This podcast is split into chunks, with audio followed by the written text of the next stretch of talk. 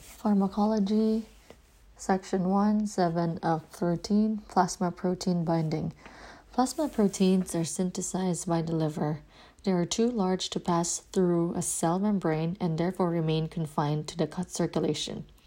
You can think of plasma proteins as an intravascular drug storage compartment.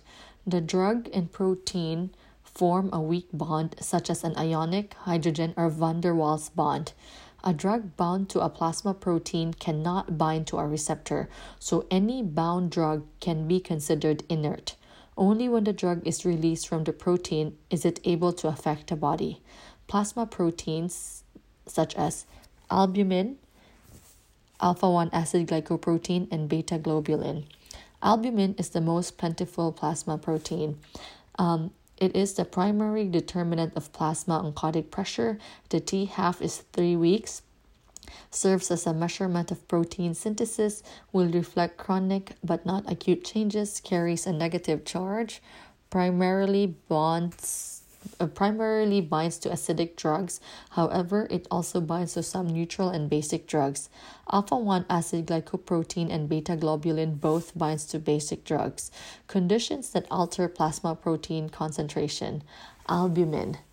Albumin we know that primarily binds to acidic drugs but will bind some basic and neutral drugs.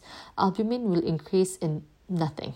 Nothing can increase albumin unless we give albumin. And what are the conditions that decrease the albumin? It's going to be liver disease, renal disease, old age, malnutrition, and pregnancy.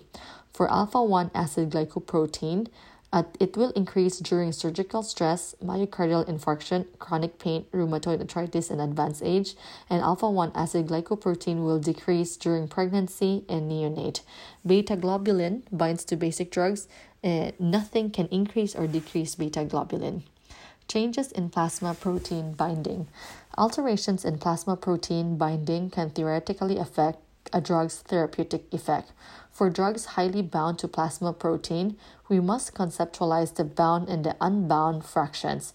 Only the unbound fraction, or the free fraction, of a drug is available to cross the lipid membranes where the drug can ultimately engage in receptor and exert its physiologic effect. So, free drug plus unbound protein binding site is going to be bound drug. If a drug is 98% bound and the bound fraction is reduced to 96%, remember that bound fraction, okay, if a drug is 98% bound and a bound fraction is reduced to 96%, the unbound or free fraction has increased by 100%. Um, said another way, if the free fraction is 2% and it increases to 4%, then the free fraction has increased by 100%. Clinically, this would manifest as an observed increase in potency. Changes in protein binding can result from decreased plasma protein content or competition for, for binding sites on the protein. Decreased plasma protein. Um, reduce synthetic functions such as liver disease or malnutrition, increase protein excretion such, such as renal disease, and an altered distribution third trimester of pregnancy. Competition for binding sites. There are no clinically relevant interactions that result from competition for binding sites. If a drug is displaced from the plasma protein, its serum concentration will rise. During this time, the drug is subjected to a higher rate of metabolism and elimination.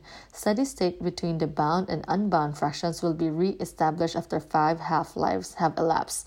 Other important facts volume of distribution is inversely related to the degree of plasma protein binding.